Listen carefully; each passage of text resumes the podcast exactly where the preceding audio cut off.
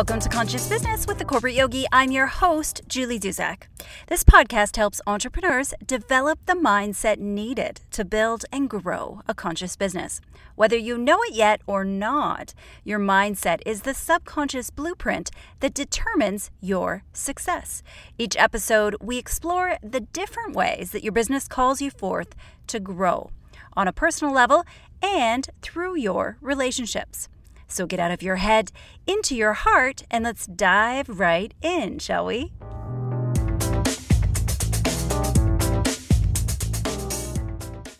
Okay, so we just finished our three part series on co founder relationships. Did you enjoy it? What did you learn about your relationships? For me, I loved learning all the different relationship styles that people have. And it was also fun for me to just kind of mix things up a bit and do an interview style for a couple episodes. Now, I know that there are so many advantages to having a co founder in your business. It's that one person that you have that you can always lean into. But as you heard in the last couple of episodes, having a healthy co founder relationship, well, it takes a lot of work. Bottom line, all relationships are a lot of work, aren't they? So, in this episode, I wanted to introduce you to a tool that will help you to build and maintain strong relationships in any area of your life. You can use this with a co founder, you can use it with someone else that you work with, with your clients, or it also can be used in any personal relationship with a friend, with a partner, or any other family member. And this tool will not only help you to build a powerful foundation in your relationship, but it's also something that you can keep using with your relationship as it evolves or if there's any conflict. So, here's a look at what you're going to learn today. In our first segment, I'm going to explain exactly what this magical tool is. In our second segment, I'm going to explain how you can use it. In our third segment, I'll explain how it will help you with conflict. And in the last segment, I'll explain some other business benefits of using this tool. But first, I want to start with a story.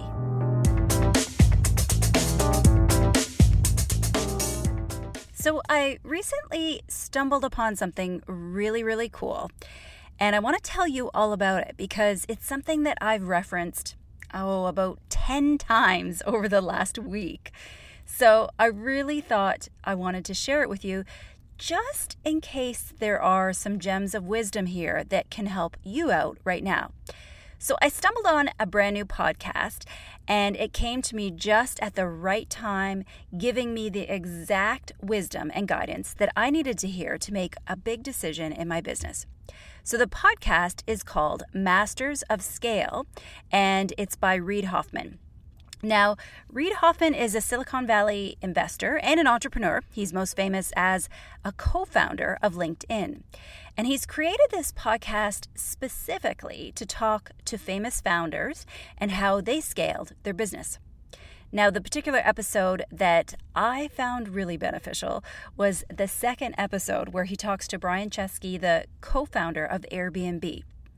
Now, my absolute favorite Reid Hoffman quote in this episode is this listen carefully.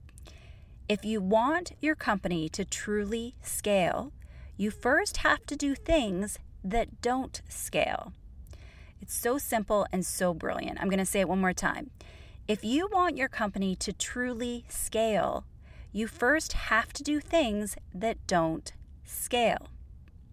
And there are so many different gems in this episode. It's really worth having a listen to if you can spare the 30 minutes, especially because they give a lot of wisdom about handcrafting, doing something customized in the early years of your business with your first users that will create a real real special and memorable experience. So get your hands dirty, serve your customers one by one, and don't stop until you know exactly what it is that they want. Now, the reason that handcrafting works so well at the start of your business, well, it's because you're building a strong brand that is unique and memorable. You're also building community because you are interacting or engaging with your users. And most importantly, you're building a relationship and creating raving fans. Now, Brian shares a lot of wisdom about his journey to build Airbnb, and I love hearing about how he took the time to really create the perfect experience for his users. And near the end of the episode, he shares a really brilliant piece of advice for entrepreneurs who are just starting out. Here's what he says I tell entrepreneurs who don't have traction, I miss those times. I mean, yeah, it's exciting to have traction, but the biggest leaps that you will ever make is when you're small. The most significant changes to your product will happen when you're small. And if you have a small startup, now is the time that you can take the biggest risk and create a handcrafted experience. Such amazing and wise words that he shared. Now, there's two main reasons why I love this episode and why I've listened to it, I think, about three times over the last week. First, because it's really amazing advice of how to focus on and serve your customers and really exceed their expectations.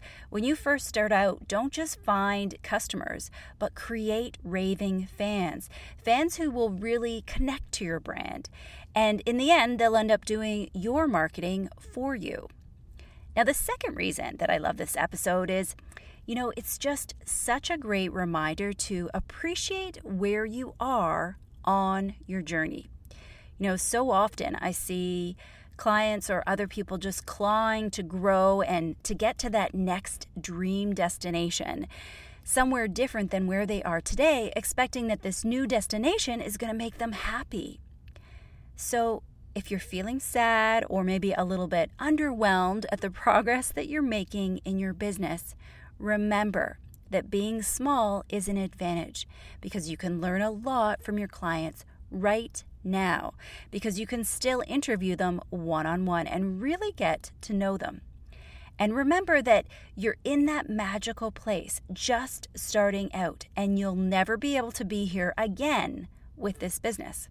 So be here, enjoy being here, because if you keep holding on to your vision, you keep doing the hard work, and you spend as much time as possible outside of your comfort zone, then you will grow and scale your business and you will get to that magical place that you want to be. But as Brian points out in this episode, you can never go back to this simple place of starting out with your business.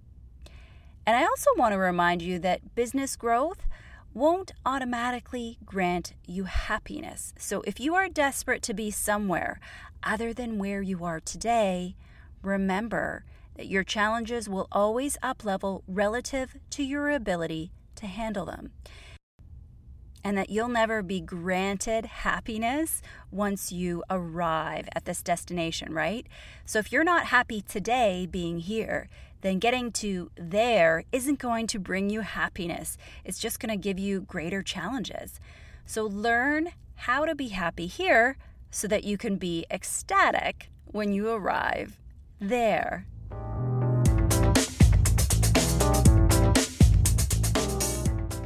So, the tool that I want to introduce you to today is called a designed alliance.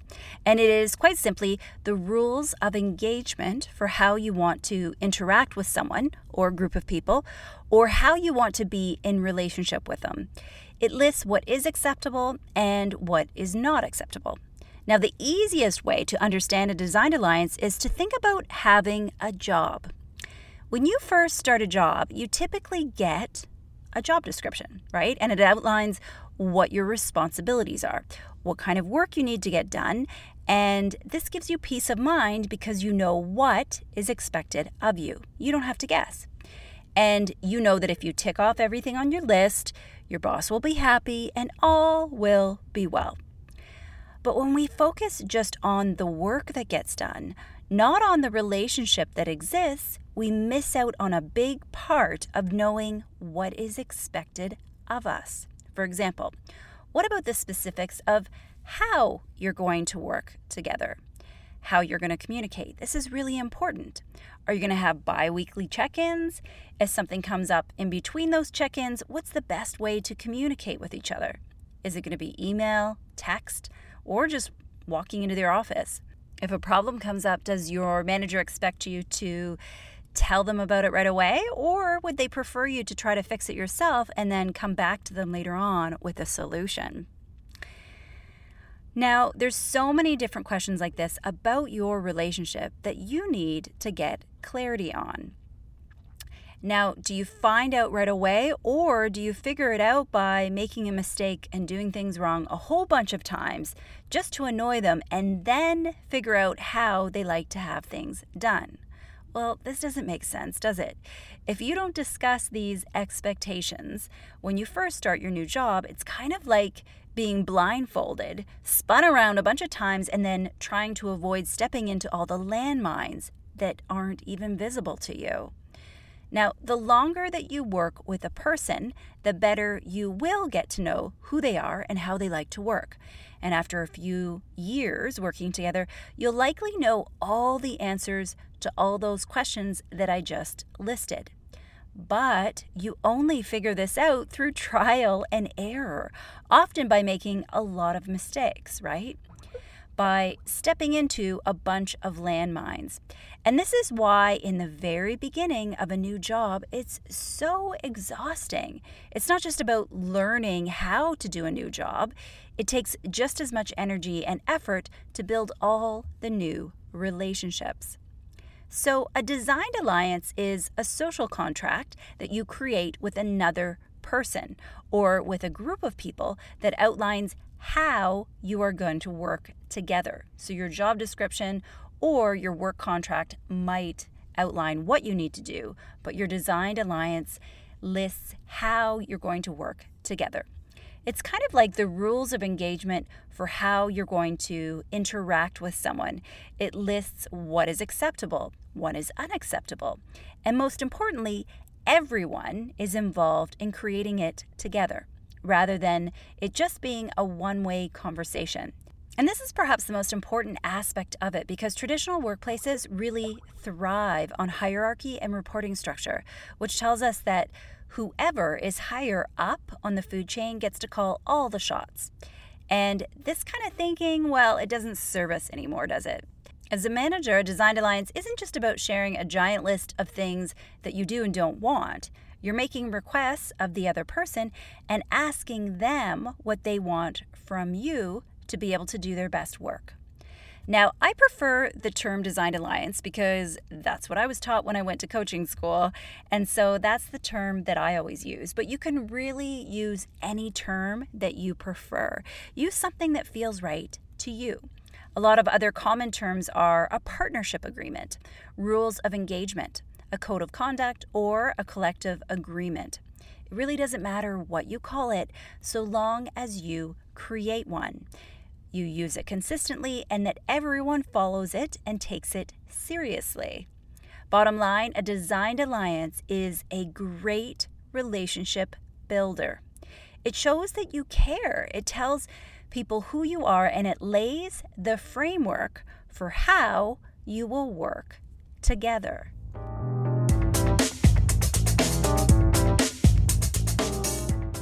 In this segment, I'm going to explain how to create a designed alliance because it involves a few different steps. First off, we always want to start by giving the other person some context and also asking permission. Explain what you want to create and find out when is a good time to have this conversation. Make sure that you explain exactly what a designed alliance is, how it works, and then take the time to outline things that you do and that you don't want in your designed alliance. And as you do this, make sure that all the things that you are listing are agreeable to the other person. Then make sure to take time to ask them what they want to add in. What is their optimal working environment? What can help them do their best work? What is it that they do want? What is it that they don't want? And this is a great time to really have an open dialogue. Don't just go through and agree with everything that the other person has listed. If something feels off, or if you think something is going to be really difficult for you to do, then this is your chance to really have a discussion about what is right, what is wrong, and what could be the best way to compromise. So let's use Monday morning meetings as an example. Let's say that your boss likes to have Monday morning meetings at 8:30 before the official business day starts. But you have to drop off your kids at daycare, and the earliest that you can actually be in the office is 9:15. Well, this is going to pose a problem, isn't it? And one of you isn't going to be happy on a regular basis. And this will probably pose a problem every week, won't it? Now, this is a perfect example where you can anticipate scenarios where there might be conflict, where there might be resentment, and you can take some time to discuss how you can handle it together. Next, all parties have to agree to everything that's listed in the Designed Alliance. And together you can discuss how you want to handle it if either of you break this agreement that you just made to each other. And this is basically creating a blueprint for how you're going to handle when anything goes wrong. So, this might seem like a really small thing, but it's a really big deal. Basically, what you're saying is if you disappoint me or if you go back on your word, what is the best way that I should handle it? How can I bring it up with you? Because in so many scenarios, the mistake that people make is that they get disappointed by something, and instead of mentioning it right there in the moment, they save it all up and they wait for an appropriate time to discuss it. But this is never ideal. If the scenario permits, always do your best to discuss what is bothering you in the moment or as close to possible in that moment.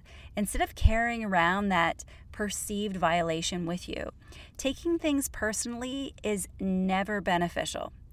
I know that for me, I always like to bring something up in the moment. But I also know over the years that I've heard from many of my clients that sometimes it's really difficult for them to mention something in the moment. They really require some processing time to reflect on something, to gather up all their thoughts and then discuss it later on or maybe the next day. So, this is why it's always good to really ask permission to the other person and say, This is what I want to discuss. Is this a good time for you? Remember, this isn't about you making the rules. You're all going to be creating something together and you're going to talk about what it is that you want. And also, you're going to discuss how to handle specific scenarios and surprises.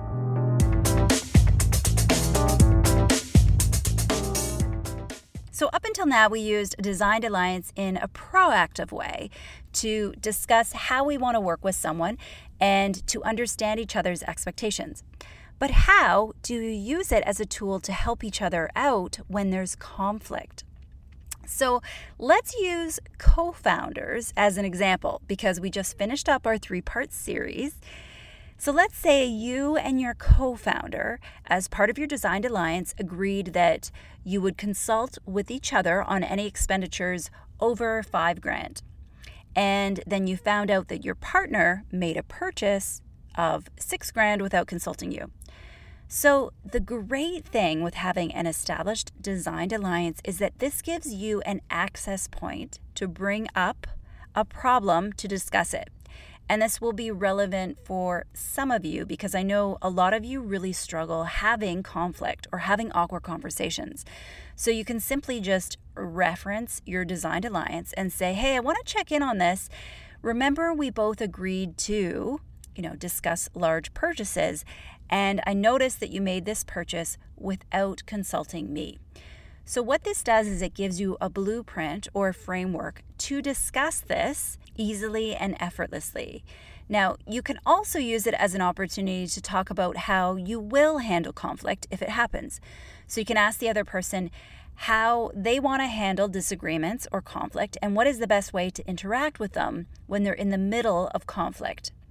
So, this prepares you to better handle any new situations that might come up. So, one of the things I always ask my clients as part of our Designed Alliance is what is their edge behavior? Meaning, if I ask them a question or we start to discuss something that they don't really like and they don't really want to discuss, how are they going to respond? Are they going to shut me down? Are they going to push back and get defensive? Are they going to change the subject and try to avoid it? When I know this, this better prepares me to know what to look for and to be able to observe whenever they're in an uncomfortable situation. This is part of what you need to learn in your designed alliance. Now, is a designed alliance permanent? Meaning, once you create it and you both agree to it, does that bind you forever? Absolutely not. Just like your relationship is constantly evolving, so too does your designed alliance. It also needs to evolve and change. So we call this redesigning the alliance. It's something that you can add to on an ongoing basis. As your relationship evolves, you can adapt it as needed or you can also set a specific time frame of when you're going to check in on it again. In the example we used earlier, when you're an employee that has just started a new job, well, you might want to schedule a check in at one month or at the three month point to see how everything is going and then change and tweak things as needed.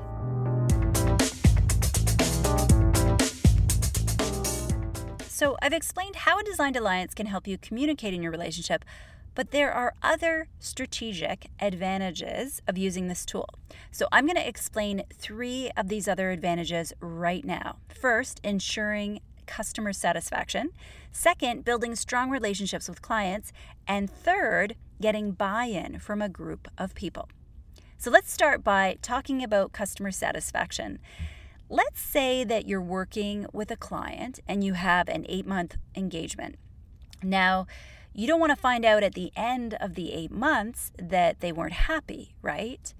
A scenario that I used to observe a lot working in corporate was when clients were actually really, really happy with a project or with an engagement. And then, right near the end of the engagement, something really tiny would happen that annoyed them, or maybe they'd get sticker shock when they saw the final invoice. And then they'd claim that they weren't happy with the entire project. Think about it. Wouldn't you rather find out after a month? so you could go in and try to fix it rather than waiting to the very end to see if they were happy. So, have regular check in points along the way.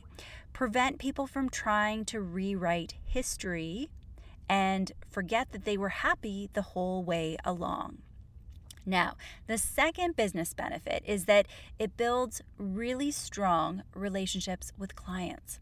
When you start working with someone new, you know, everyone always pays lip service and says that they care about their customers, but it's very rare that people actually take action on this. It's usually just lip service, right? So if you actually do take time to check in with your clients regularly, it speaks volumes to them. It shows that you care. I'm so passionate about customer service. I always want my clients to have the best experience with me. So I have a couple touch points built right into all of my coaching engagements.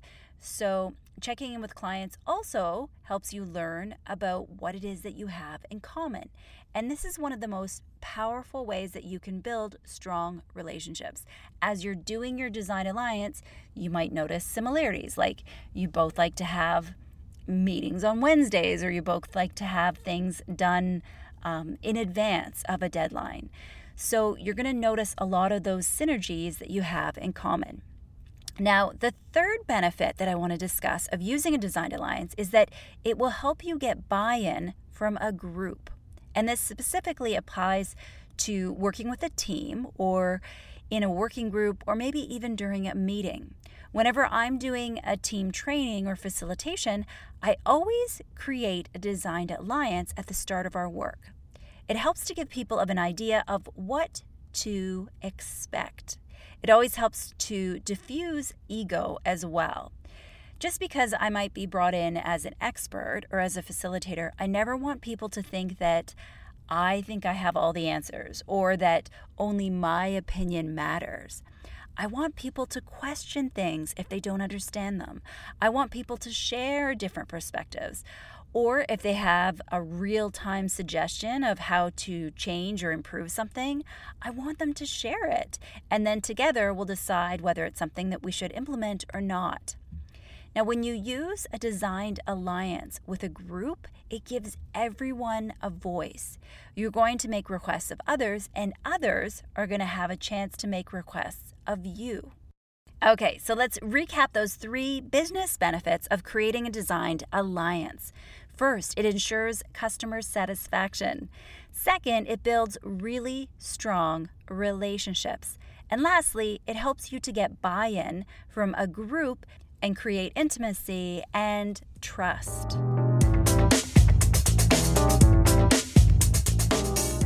And it's time to start wrapping up this episode on designing an alliance. Thanks for hanging out with me today. Remember that being an entrepreneur is the most intense form of personal development that you will ever go through. So be patient and be kind to yourself. Deep down inside, you know how powerful you are. Now it's time to step up and let the rest of us see it.